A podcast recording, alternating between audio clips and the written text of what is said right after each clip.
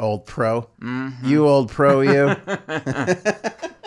All right, morning show with Anthony. Happy to have in studio, very special guest, old friend of mine, old uh, radio pro. He is now a Broadway star. He's got a show coming to the Bay Street Theater. Walker Vreeland is here. Walker, how are you, my friend? I'm so great and I'm so happy to see you. It's been a long time. Yes, I know. So, for people who don't know, we used to work together in this old radio biz. Yep. You were uh, famed on our sister station, WBAZ. And we, oh my, how long did we work together for? Five, seven? No, um, 26 years. yeah, exactly. 30 years. Um, no, we worked together for a long time. I think eight or nine years. Oh my God, good times. good, Good times. times. But you left us Yeah. um, to uh, produce this uh, play. Do you call it a play or a one man show? What do you call it? I, I call it both. You call it know, both. It, it's it's um, an autobiographical monologue. Really, that's what it is. Right. But it happens to be a solo show. It happens to be a one person show. but you you started writing it, putting it together when you were working here. That's right. but it's about your life before here. Mm-hmm. And what's great about this is it's so funny because I saw you post something on social the other day, and you were like talking about all the incarnations of this show and where it started and how long you've worked on it mm-hmm. and what it became and what it is right now, which is like this solid, compact, you know. Bang, bang, bang, kind of a show. And it was so fun for me to read that because I remember being in on one of the early readings. Yeah. And I loved it then. And I was like, dude, this is really good. Like, this is, you really got something here. And then to hear you be like, no, look how much better it is now. Yeah. And you've been touring it around. You've been doing all these things. So let's talk about it. From Ship to Shape, it's going to be at the Bay Street Theater coming up on June 10th. Mm-hmm. Tickets are on sale now, baystreet.org. Let's give the people a little idea of what the show is about. So it's about a um, a mental breakdown, actually. And I took a job as a lead singer uh, on a cruise ship, uh, and I was not in a very mental, a very steady mental uh, state at the time, and perhaps should not have taken a job on a cruise ship. Perhaps should not have gotten on any kind of a boat. um, I do sort of tell people as that I'm a living cautionary tale that if you do have any kind of mental illness or history of, don't get on a cruise ship. And don't get on any, I mean, don't get on a sailboat, don't get on a, Right. don't even get in a canoe. because things, the ground is already Right. shaky under Yeah. your feet and you don't need to make that literal or put yourself in a position where you could literally or figuratively go over the edge. You mm. do not want to put yourself in that position. Put yourself near an edge. You don't want to. Yeah. No, yeah, you do yeah, not. Yeah. No. But you know what I love about it? It's it's funny that you're you're saying it this way too because that's what's great about the show. It's about a really serious topic of mental health, but Mm-hmm. it's delivered with this humor that you have that makes it so relatable and also makes it an enjoyable experience to go through it. yeah. I mean, it has to have humor. It has to have levity because it would just be too intense otherwise, you know, to sit Right. through that. Um, and also, you know, humor gets us through. It does. those those hard moments in our lives and it got me through the experience and then also looking back on it um you know telling the story I, i'm always so grateful for the cruise ship experience because there's something that is just inherently funny about cruise ships um they're so horrible i i i, I mean maybe i'd feel differently if i was a passenger but I was say certainly the person who just booked a cruise is like, oh no, oh wait, I have to listen to what this guy says. no, I mean, in all seriousness, there are there are really wonderful cruises out there. This was not one of them. Um, so anyway, it's about a genuine breakdown at a time in my life where I, I was really struggling, and it was the sort of climax of many years of uh, struggling with mental issues. So, you know, I'd had, a, as I say in the show, I'd had issues all my life. It, it, it's also, you know, looking back from the perspective of now, it's also sort of realizing that uh, I didn't have the sense of self then that I have now. And so, uh, you know, at the time, I took responsibility for the cruise not working out when the cruise was problematic, to say the least. Right. So, but I blamed myself. So, for one, uh, I mean, it was totally surreal. I was staying in the the bottom of the boat in a cabin that was about the size of a bathroom. The first thing I had had to do was sit in hours and hours and hours of, of safety classes. And of course, I mean, I so arrogant. I just sort of felt like, you know, I'm I should be exempt from this. I mean, like I'm I'm an entertainer. Um, I'm not going to be the one to put out a fire. If there if there's an emergency, no one is going to turn to me Right. to fix it. I and it. you know, I have 3 shows to I, at that point I had 3 shows to learn in 1 week. So I had so much to do. It was so overwhelming. And so I was just, you know, I'm, I'm, I find myself sitting there in these in these safety classes and I'm thinking what like really like i know everything I, I, i'm crew member 486 when the alarm is sounded i report to station b craft lifeboat 7 and await orders can i can, I I, go? go? now i Yeah. have things i have things to do Right. This should not apply to entertainment this should apply to maybe the servers or whatever the Right. crew Right. i am not i am And you're saying that was an incorrect way to go about things. Well, no, because just- that's how I feel about everything that I have to do here. well it just I, I I, I think um, creative people they know what their strengths are they know you know i've always been someone who's known what i can do and what i can't do Right. um, i am not great under uh, pr- well in some ways i am great under pressure i mean I, look i can i can stand on stage and tell you a story about my mental breakdown so in that sense i, I am but when it comes to fire when it when it co- when it comes to any sort of Different uh, pressure. Yeah. yeah, is just not my. no, I don't do it. Walker Vreeland is with us here in studio from Ship to Shape, coming to Bay Street Theater on June 10th. Go to baystreettheater.org for tickets and info. So, I mean, th- the show started out here and then went into the city, and you're touring it all around. G- give us the lowdown on what goes into to producing a one man show like this, to getting it off the ground. Years and years and years of developing and cutting and editing and rewriting and doing a reading and getting audience response and then more notes and more rewrites and um, and then when I left uh, the East End moved back to the city in 2016. I hired Milton Justice to direct it. He's an Academy Award winner, um, director, producer, um, acting teacher. I knew him, well, he was my teacher when I was uh, in, in drama school.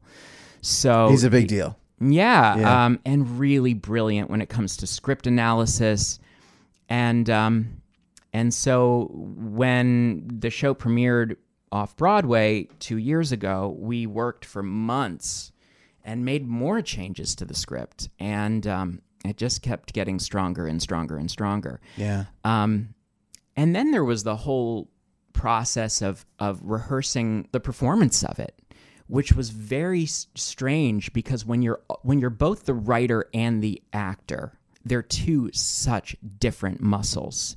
And when you're writing something, oftentimes you don't know where it's coming from. You really don't It's know. just flowing through you. It's So- just yeah. coming Yep. through you Yep. and uh, it's a such an unconscious, spontaneous process.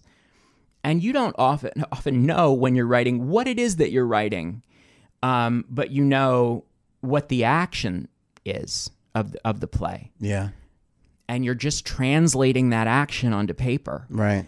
As an actor, you have to know exactly why your character does what he does. Right. So working with Milton was so enlightening because I had to uncover a whole different level of awareness about the piece Right. that I wasn't aware of. Yeah. Uh, and often he was telling me what I meant, which was weird for him because he's he's telling Right. he's reflecting back to me Right. what the writer what Walker the writer meant when Walker the writer didn't know I had no idea what I meant. Right. He's like, "Well, here's what the writer's done." And you need that person because Walker, the writer, can't communicate to Walker, the actor. Yeah. exactly. You know, it's funny. Colin Quinn, when he was doing his one man show and Seinfeld was directing, Yeah. he told me the same exact thing because he was like, "I thought Jerry was putting his name on this just to give me a boost and, and put my put his name on it." He's like, but then he came in and he started going, "Well, what do you mean here? And why are you standing here when you're saying this? Maybe if you're a little bit more in front of the." He's like, it opened up this whole thing, and you don't even realize it's the same thing as what you're saying. There has to be a reason you say everything you say. yeah. I- i- if it's in it, there has to be a reason you say it. There has to be a reason you do it. And in a performance, because if you're on the radio, it's different. But in a performance, like where do you stand on the stage? Right. Do you stand up? Do you sit down during this part? Are you front stage? Are you backstage? You know, all that stuff kind of goes into it. Uh, Walker Vreeland is here with us. We're talking about his play Ship to Shape, which is at Bay Street Theater, June 10th, 7 o'clock show. Tickets on sale, baystreet.org. Don't miss it. It's a great, great ride. Let me ask you, I mean, because you took this whole thing around and you've been doing so much with it. What is it like to be back here on the Eastern End doing it? I couldn't be happier to be to be back here because this was where I developed it. I mean, so many years and so much work that went into this piece happened here uh, on the east end of Long Island. So uh, to, to bring it back, and also this is such a unique place. It's so complex. You know, look, so much progress has been made in terms of the stigma um, and you know d- that's definitely part of what I'm trying to achieve with this is I'm trying to upstage the stigma, as I like to say, uh, and, I, and I'm trying to normalize it, make it not such a big deal to talk about our mental illnesses. But here specifically, I think there are a lot of people out there that are struggling that live in a place like this that is considered paradise Right. people that maybe are having anxiety attacks at the farm stand in these picturesque, these idyllic towns that we live in, um, and feel that much more alone, isolated, Right. because they they feel, well, gosh, I'm look at all this beauty around me. Why do I feel like such trash? And then there's the shame that's layered onto that. Well, why do I? What's wrong with me? Um, I'm sure no one else feels this horrible. Right. Um, and then there's the the sort of complexity of the, the the social aspect of the place, which is this kind of um, you know, there's so much excess, there's so much consumption, there's so much focus on image and status and um, this whole this false idea of perfection, Right. Which you see on social media too, All the time.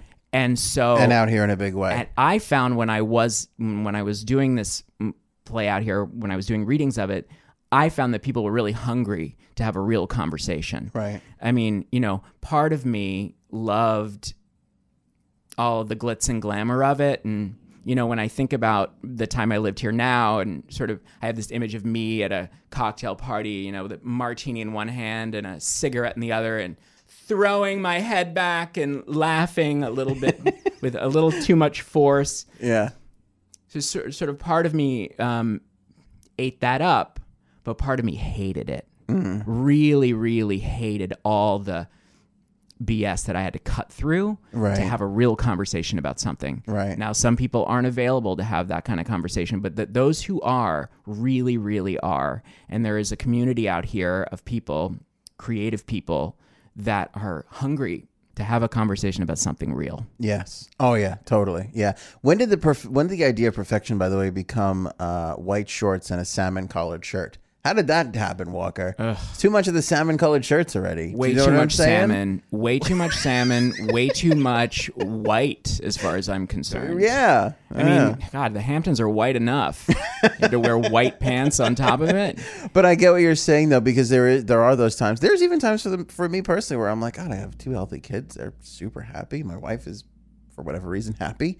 He's like, and and you're just like, it's a sunny day, and you're like, oh, why do I, you know, you get a Yeah. little down, eh, which it happens. You know, that kind of thing happens. It happens, and sometimes it's um, circumstantial, sometimes it's chemical, sometimes it's both. Sometimes you're looking at your paycheck. It depends. It's different for everybody. It's just different for everybody. So so true.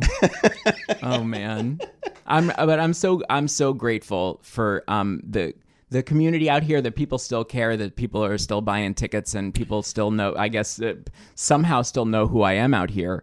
Um, I, I imagine because of all my years on the radio. But um, it really it means a lot to me that I can come out here and be so warmly received. Yeah. Um, even though you know I haven't been I've not been on the airwaves since 2016. Well, it's nice to have you back on the airwaves now. It is certainly a pleasure to have you here. And uh, kudos to Bay Street Theater and Scott for years ago giving you a shot at putting this thing on, and Guild Hall. and uh, developing it and where you've been able to take this in in the city and everywhere else. And uh, it's amazing to have it back here. Monday night june 10th 7 o'clock show. Grab some tickets uh, baystreet.org that's baystreet.org do you uh let's let's throw your social out so people can keep up with you At Walker Vreeland on Instagram and uh, Walker Vreeland on Facebook, and I think that's about it. all right Yeah. Vreeland is v-r-e-e-l-a-n-d That's right. Nailed it. I wasn't even looking at it. Nailed Walker. it. About that? All right. Uh, baystreet.org, June 10th. Go get your tickets. Walker, thanks for coming in. Thanks, Ant. Thank you guys so much for tuning into the Morning Show with Anthony podcast. You know, we're available on all the podcasters out there iTunes, Google Play, Stitcher, TuneIn. You can get the Morning Show with Anthony podcast and subscribe on whichever service you prefer to use. If you're on iTunes, make sure you guys rate and review our podcast. That helps us climb up the ranks a little bit. And of course, check out the home of the podcast. It's wehm.com. We have a morning show vlog there as well. Tons of music news updated every single day, several times a day, and uh, lots of great contests too, especially if you live in the New York area. We give away a lot of concert tickets to some amazing shows all throughout New York City, Long Island, and New Jersey. So go to wehm.com and make sure you guys follow us on social everywhere. You'll see my personal links under the on air tab. Just click on Anthony.